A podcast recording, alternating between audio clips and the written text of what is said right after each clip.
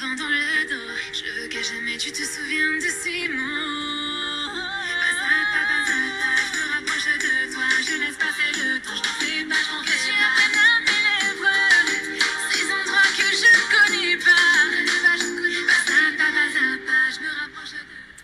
大家好，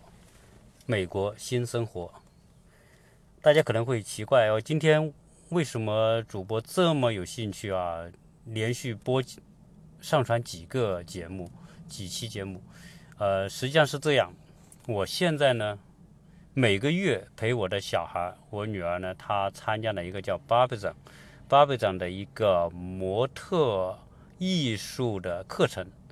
这个课程当初我们是在洛杉矶，在邻居的推荐下参加的，就是说一些培训机构，这些培训机构呢是专门侧重于小孩子的，就是青少年的，从几岁开始到十几岁的那种孩子，在艺术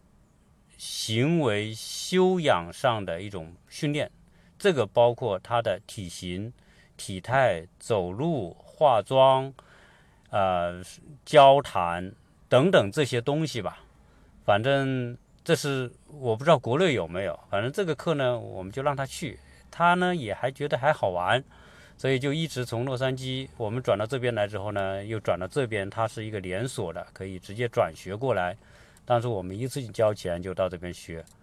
然后他一来呢，在洛杉矶的时候是一次课是4个小时，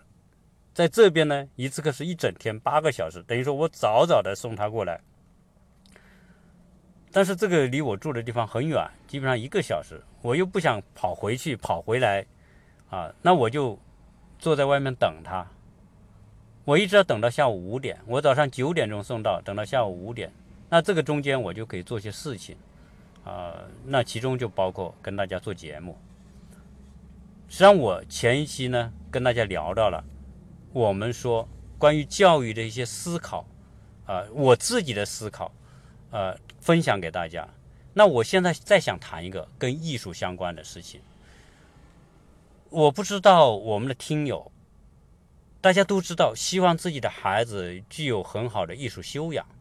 但是我不知道你在国内的时候，你有没有带自己的孩子去过你所在城市所有的那些博物馆、美术馆、艺术馆，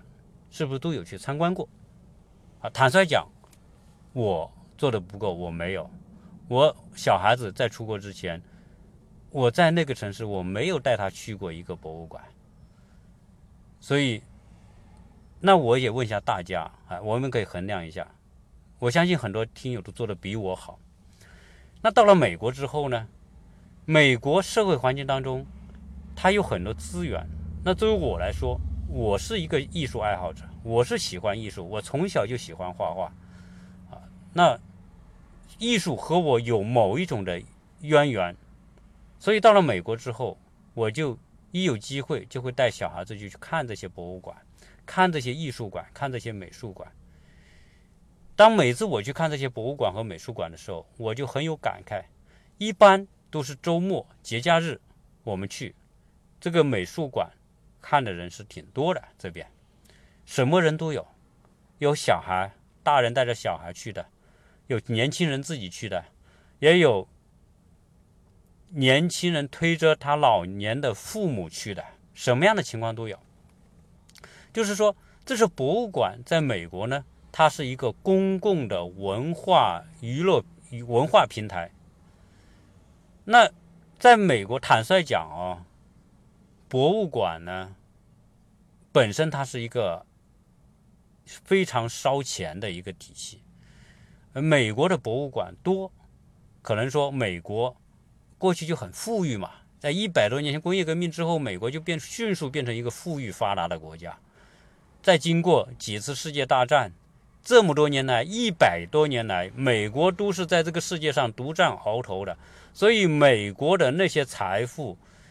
不管它是怎么来的吧，其中有一部分就变成了这些博物馆和艺术馆。那这些博物馆和艺术馆是要投很多钱进去的。我们说那些大学博物馆，什么哈佛的、耶鲁的、斯坦福那些学校拥有的博物馆，那些博物馆的水平，那是一点都不比我们国内的整个某个什么省级博物馆、国家博物馆低。它甚至它的收藏、馆藏的水平、展示的水平、管理的水平，比我们国家的这个博物馆的水平可能还高。为什么？因为这些学校、这些大学真的有足够的资金来维持一个高水平的博物馆。但美国的各个城市也有博物馆，像我们在这个城市就有好几座，它有个 H Museum， 就是 H 博物馆。这个博物馆我看它的馆藏也很丰富，有很多作品我们在国内是根本看不到的，因为这些美国它过去，比如说它在50年前、60年前，它要是收藏一些艺术品。那个时候艺术品还没有像今天这么水涨船高，所以他们能够大量的收购那些艺术品。所以美国的这些除了大都会博物馆啊，我说说我去在美国看过的一些博物馆。美国博物馆真的是星罗棋布，太多了，我也只能说孤陋寡闻，只看了几个。比如说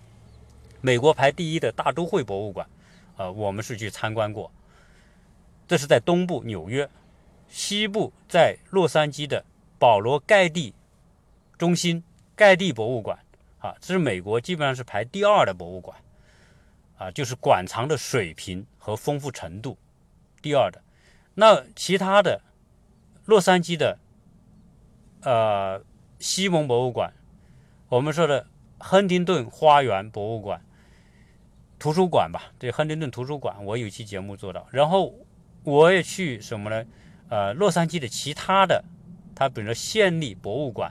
它的其他的那些美术水平高的博物馆，我去过。在亚特兰大几个比较高水平的博物馆我也去过，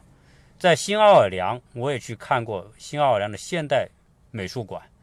基本上到一个地方，我都只要有机会，我个人我都会去看这些博物馆。那我说这些东西是说想说什么呢？就是说，首先我们作为家长来说，如何带小孩，首先是有博物馆的时候尽量去看，第二是如何去看这些博物馆，如何去做一个好的美的欣赏者。这些博物馆收藏的东西都是很多东西都是很好的，当然也有很普通的，但是大的博物馆里面一定有几件或者十几件镇馆之宝，特别特别好的。当然我在欧洲我们也去过罗浮宫，对吧？那是法国最牛逼的博物馆。我们去这些博物馆的时候，为什么很多人不来电？就是说我进到这些博物馆，哎呦，看看这幅画，这个雕塑，看一眼看一眼看一眼，就一个馆就看完了，20-30分钟就转完了。那因为他不知道要看什么。我们很多时候会有这样的一种情况，就是一个博物馆一溜看完了。有时候包括我跟我们家人，有时候我还会跟他们分享，他们有时候看得很快，一转就看完了。我说你就看完了？是啊，不就这么看一眼吗？那实际上你看，所以我们对美真的，为什么我们对博物馆是这种态度呢？是因为说我们内在没有某一种频道跟它同步。就是这些美术作品在你面前没办法产生你内心的这种频道的共振，产生不起来，挑动不起来。就像我不懂音乐的人，我听到某个音乐我没反应，但是有些人听到这个音乐，哦，好像在天堂的感觉一样，极其的享受。因为频道它有同频，我们内心没有弦，没有那根艺术的弦、音乐的弦和美术的弦。为什么没有？因为我们从小就被大人斩断了、扼杀了，被学校扼杀了，被社会扼杀了。我上一期讲到的，我们的小孩子从小教育就是建围墙，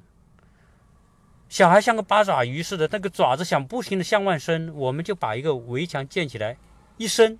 不出去，慢慢就知道，哦，我有围墙，有围墙碰到墙我就要缩回来。这是我们的一个对小孩产生这种本能。我们从小就是扼杀了他的这种艺术之弦，他内心里面没有这个弦，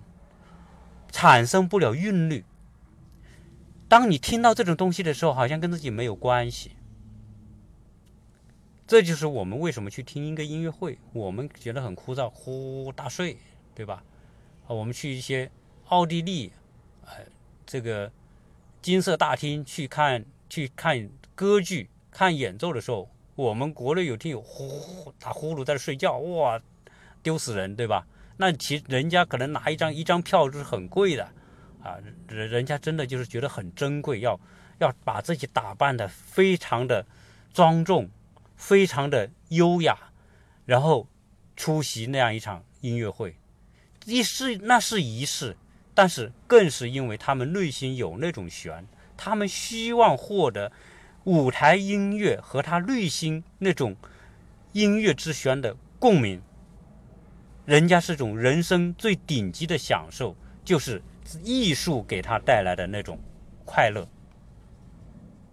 我们没有。所以我们全社会为什么相对来说会感觉到我们很多的财富，我们已经很富裕，为什么我们那么乏味那么无趣呢？我们所感觉到的就是说富而并不快乐呢，并不愉悦呢，因为我们缺这个东西。那我们今天去一个博物馆看什么，怎么看？当然现在说来，如果没有很好的艺术素养，确实你很难找到美所在。你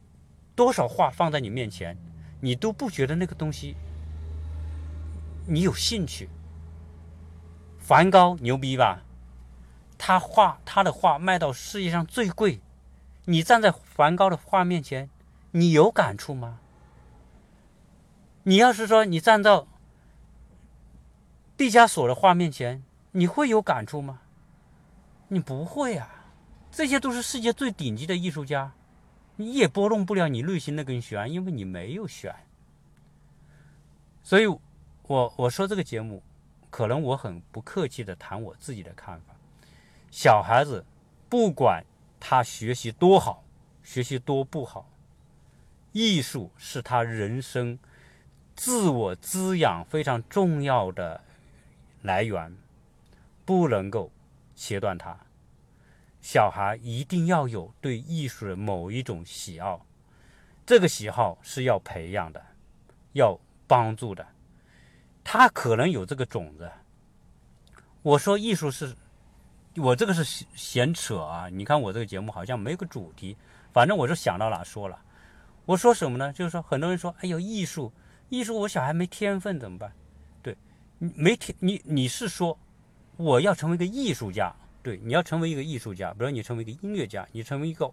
杰出画家，那个是要很好的天分。你没有很好的天分做基础，你是成不了艺术家的。从这一点上来说，我们确实是要去了解孩子，他在艺术里面，他是不是有天分？如果他有某一种天分，所谓天分是什么？天分就是他对某个领域的敏感度。也说白了，就是他的内心对某一种东西的一种感应、共鸣程度。有天分的孩子，培养他，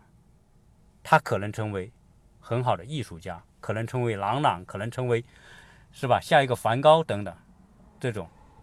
这个是你要成为一个职业、一个高水平的这样一个艺术人才是需要天分的，但是。如果你没有天分，你非得塞着他，硬要他成为，那也不对，因为一个种子，它的基因里面，它没有成长为那个音乐大树的基因，你非得要让它朝这方面发展，那就拔苗助长，不会，那不对的。但是如果他有这种天分，你要的是给他一个空间，给他这个环境。所以美国的家庭为什么让小孩说，哎，今年学个画画，学个音乐，学个小提琴，学个什么长笛等等，他都会去学。体育学个橄榄球啊，学个棒球啊，学个篮球、足球都学。实际上，这个学的过程就是说，把它放在一个环境当中，看看他这方面是不是有他的敏感度，是不是有超常的一种能力在这个领域。哎，如果发现他这个做得不错，这个时候你就可以选择一个重点方向让他去培养，就是说他是一个踢足球的种子，他是一个画画的种子，这个时候你就给他营造一个好的环境，这叫匹配。这个孩子内心这个种子你要匹配一个环境，但是这个匹配环境是需要摸索的，不是说你别人说什么你小孩就做什么，这个不对的，你要有个试探摸索。这个摸索完之后找到了他的某一个领域的天分之后，哎，这个时候让他去培养。好，那我们说，那你说的是这些孩子要培养成高水平的艺术人才，那我小孩也确实没这个天分，哎，没这个天分，但是要培养他欣赏的能力，对吧？我不能成为一个画家，我最少我可能成为一个欣赏画的人，这个也是小孩子就需要培养的。小孩你培养他对某些方面的欣赏、想象或者那种创造力，这些东西可能他到长大之后，他小时候画一段阶段，虽然他不画了，但是他已经树立了某一种东西在内心里面，未来长大之后他去看一些作品的时候，这些东西就会跟他对他有帮助。或者他小时候学了音乐，后来他放弃，但是当他听音乐的时候，他就比没有学过的小孩一定要有更强的理解和感受能力，这是他内心的养分。很多人他不是一个很好的画家，但是他为什么他要收藏画，他可以欣赏画，他懂得找到好的画，就是因为他有这种鉴赏能力，有欣赏能力。他不一定能创造出这种美，但是他能欣赏这种美。所以这是两个不同的概念，并不能用于说他没这个天分就不能学艺术，不是这样。他没有这个天分，他可以建立自己的欣赏能力，对吧？这是两种不同的概念。所以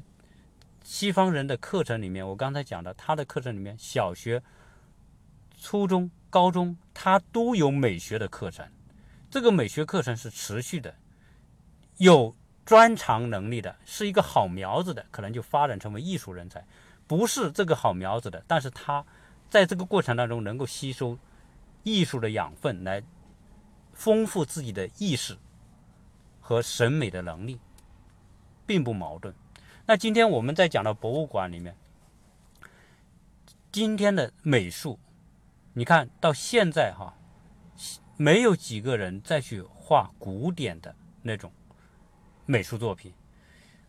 人类的美术发展，它这一个慢慢的演进过程，很多时候我们看不懂为什么现代绘画是乱七八糟的，提一桶油那个燃料，然后在画布上一撒，然后人在上面踩几脚或者打几个滚，哎，画起来就是一幅画呢。啊，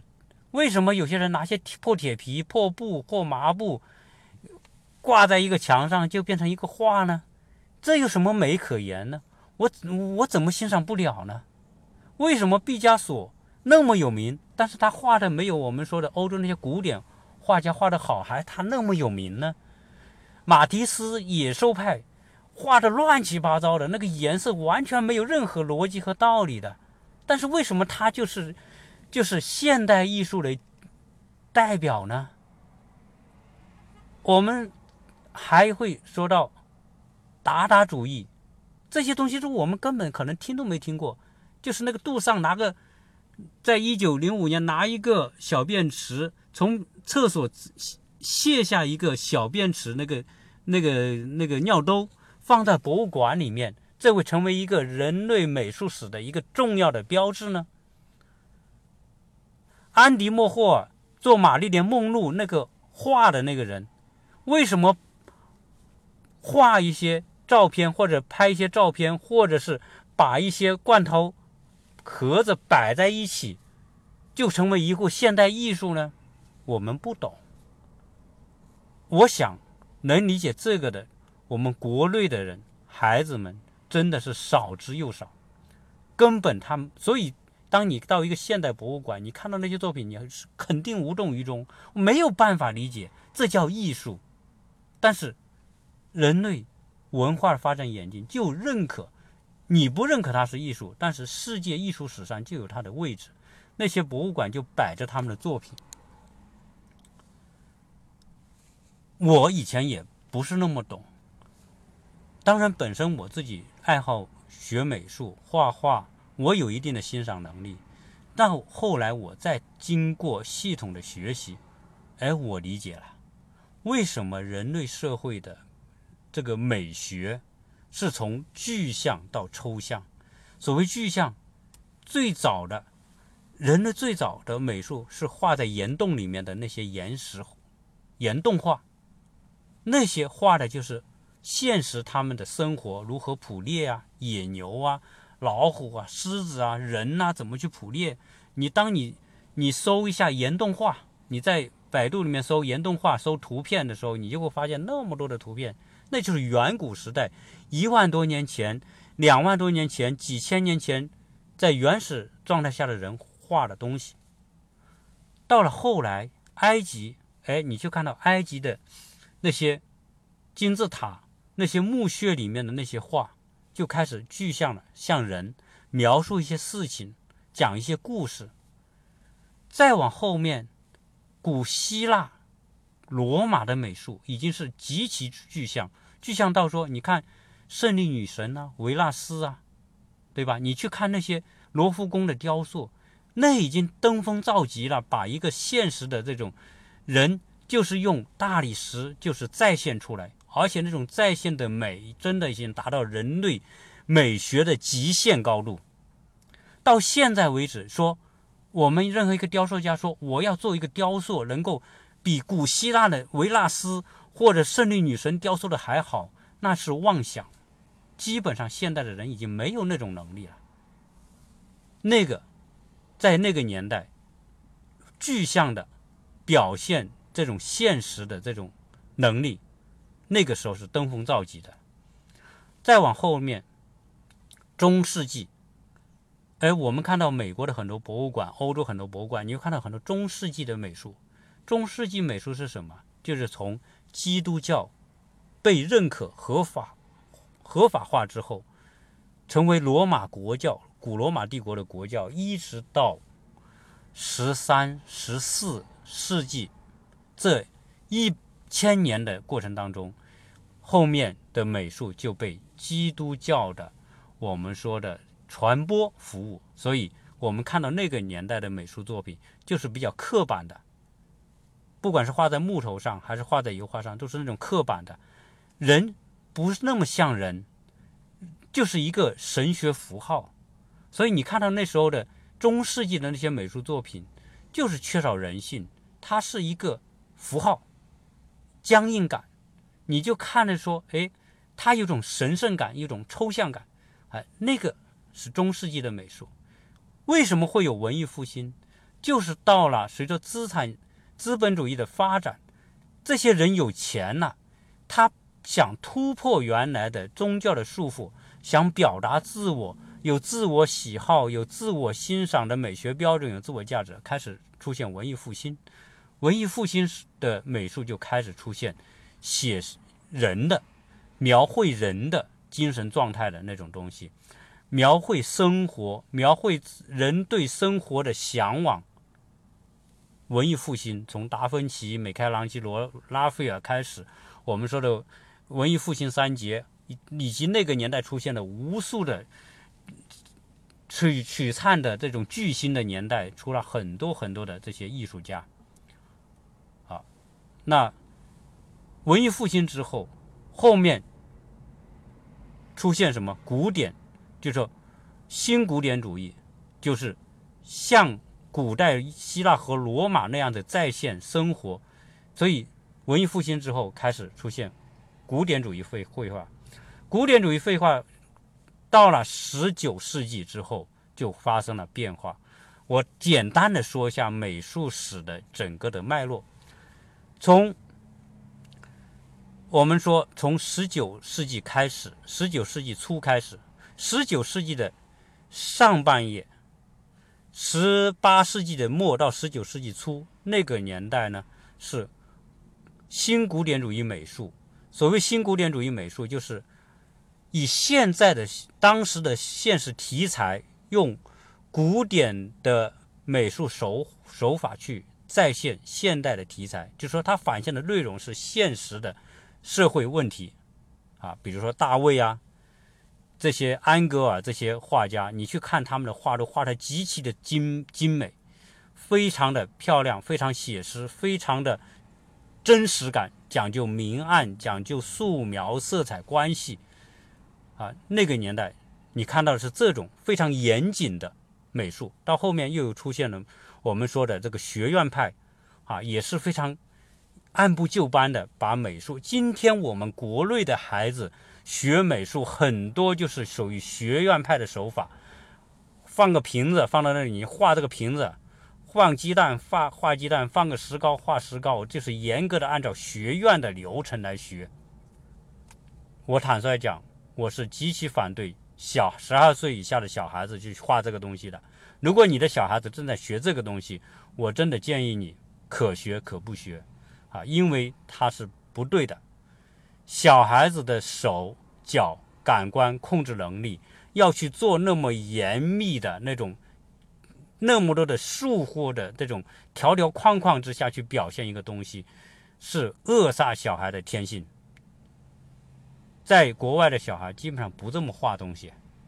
啊，因为那个是需要很强的控制力，只有你小孩成熟到一定的程度，13、14、15岁成熟到一定的程度，你的控制力强，这个时候就开始用严谨的技法来画，那个是可以的。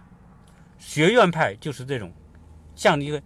画的机器，就把你打造成一个画机器。虽然你能画一些东西，但是变得很僵硬、跟刻板。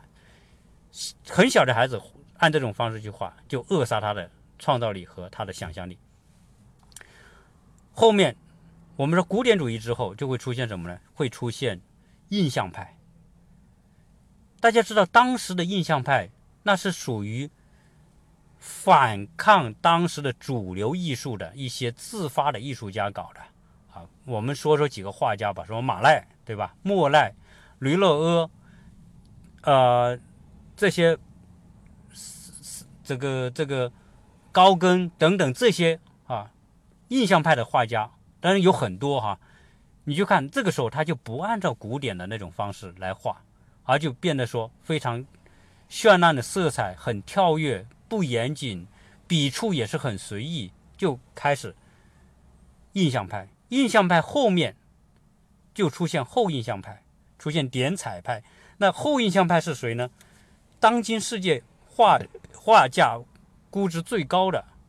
梵高、塞尚、梵高和高更，这三个人是属于后印象派的。后印象派比前印象派，前印象派和后印象派有什么区别呢？前印象派，比如说莫奈啊、马奈啊，这些画家呢，他是用新的眼光去看待自然，他用新的方法、色彩表现手法去画当时所他们看到的现实世界。所以你去看博物馆，你会看到，哎，莫奈画的那些画，画的那些什么草垛啊，画的那些亚眠教堂啊那些，他一个画几十幅。不同的时间、地点啊、环境、季节，它画出来的它的色彩就不一样。哎，它是一种探索，新的探索。但是到了后印象派干嘛呢？后印象派它就不再是画现实，它是同样用一种最新的色彩的方法，画的方法去画它的内心的想象。所以你看到梵高的画都是不现实的，都是非常的张扬，非常有张力，非常有感染力，非常有激情的。他画的他内心的世界的想象，就是这个世界是什么，不是那个，没有真实的东西，我感受到的，我想象的才是真实的。他把他内心想象的东西画出来，所以有后印象派。后印象派出来之后，后来又有什么？有立体派，毕加索。他把人拆成各种各样的方块凑在一起，对吧？为什么？因为说那个到了19世纪以后，摄影技术出现之后，画的像已经不是画画的第一要素。你画的再像，你没有摄影，没有相机拍出来那么像，所以那个就促使了整个艺术的转型。人们开始探索艺术到底要表现什么，是不是说表现真实的一个物体叫艺术呢？不是，他们觉得艺术应该是表现人对客观事物的不同的理解，因为每个人的理解不一样，所以每个人最后表现这个物体的形式就不一样。为什么会有现代艺术？这就是现代艺术出现的一个前提。人们更注重自己内心世界、内心感受的表达，而不是照葫芦画条去画一个你看到的所谓的物体的真实。所以现代艺术到立体派，到马蒂斯的野兽派，到后来的达达主义，以及到再后来的波普艺术，所有的这一切，现代艺术都不再是一个写实的艺术了。大家探索的是不同的思维。那为什么立体派？我们说，我们看一个物体，在一个角度只能看到这个成像，对，原来是这么认为的。但是我们再假设我在1分钟之前站在这个角度看这个人，我在1分钟之后，我站在他的侧面再看他，是不是他两个角度我都看到了？我把他两个角度看到的东西都画在画上去，就变成你看到的毕加索他所代表的立体派的那种扭曲变形，好像似是而非，或者是根本你看不懂。他就是把不同的角度拆分，然后放在一个画面上。这是现代艺术。到后来的我们看到的更多的那些我们认为很胡乱的，很绝对跟传统美术没有关联的东西的出现，都是属于现代艺术的范畴。那说这些东西确实是需要一种理解，甚至需要一种感触。所以我讲了好多啊，这个可能这个美术方面的一些话题啊，因为真的关于美术史，现在在喜马拉雅里面有很多频道讲美术欣赏的、美术史的课，真的讲的特别好。我也听他们的课，我从听他的课当中，也帮我梳理了我对整个美术史的这个演化的一个理解。那所以我们今天去看博物馆，不管你看现代的那些作品，还是看古典的作品，甚至看宗教题材的课，这些作品你都会知道不同的环境产生不同的美学价值的标准。今天我们产生这个，就像我们拍电影，为什么现在有那么多的科幻电影啊？因为现在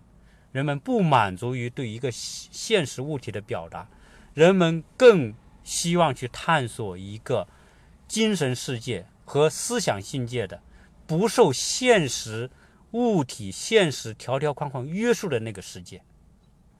为什么我们要探索天文，对吧？我们天文，我们的宇宙探索，现在那么热，那么能探索，就是你说这里面有多少是想象的成分？因为很多东西你是看不到的，你是要通过想象、通过哲学、通过思维、通过逻辑很多方式去探索这个宇宙世界啊！如果没有这种突破局限，你就没有那种探索。所以我话说回来，我们今天谈艺术，不管是音乐和美术，它都是一个不需要围墙的一个领域。所有建立围墙的领域都是对它的反动、扼杀。所以今天去如何让小孩子懂得欣赏现在的这些美学、美术作品，如何丰富他自己内心世界，如何让他世界不那么干枯，除了所谓的成功学，还有更多的让人生价值里面享受到它应有的东西的那种通道。这个是我们现代教育的一个非常重要的话题，也是我们从国内来的朋友可能在思想上需要去突破、需要去认知的一些东西。美国也有条条框框，只是说它比国内要少。它人为的去扼杀和干涉的这种情况少一些。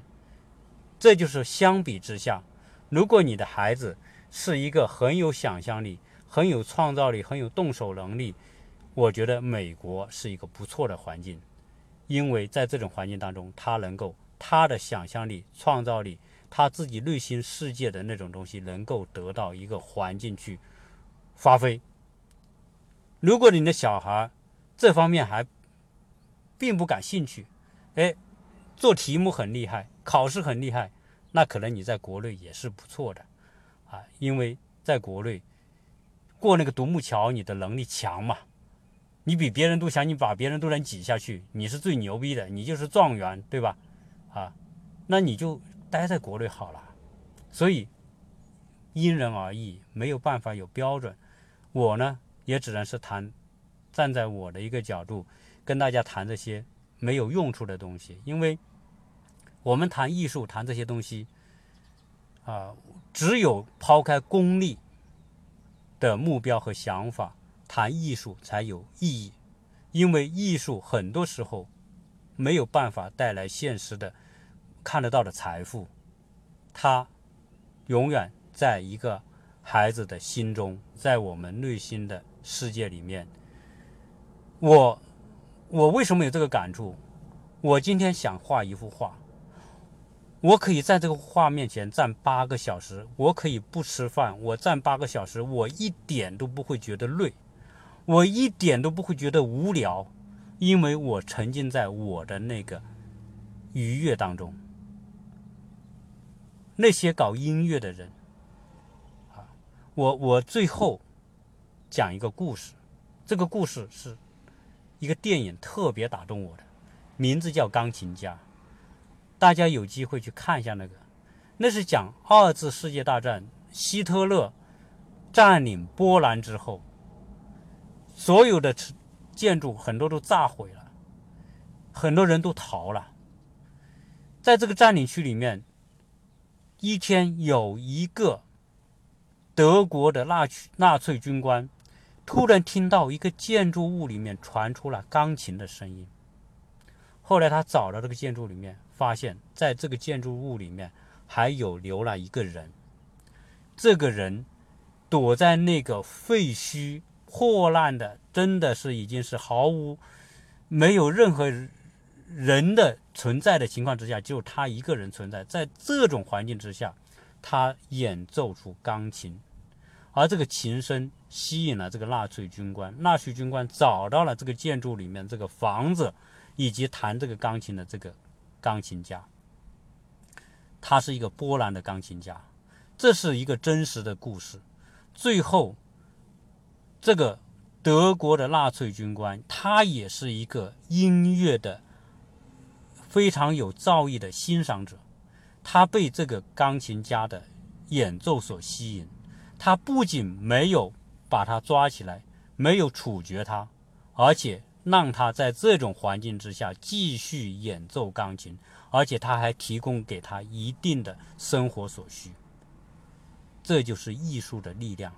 在战争的年代，在一切都被炸平的这个环境当中，音乐有如此强大的力量和如此强大的生命力，将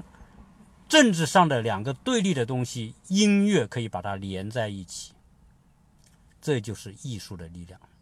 好了，今天这期跟大家闲扯到这里，有啰嗦的地方，有重复的地方，有讲的不到的地方，大家探讨，欢迎大家继续来分享共同的话题。有兴趣加入我们群的，大家可以搜索微信和谐世家的拼音，加入我们管理员的微信。然后你有兴趣，你注明你是听友，想入群，他会把你拉到我们群里来，继续一起来探讨和讨论。谢谢大家收听，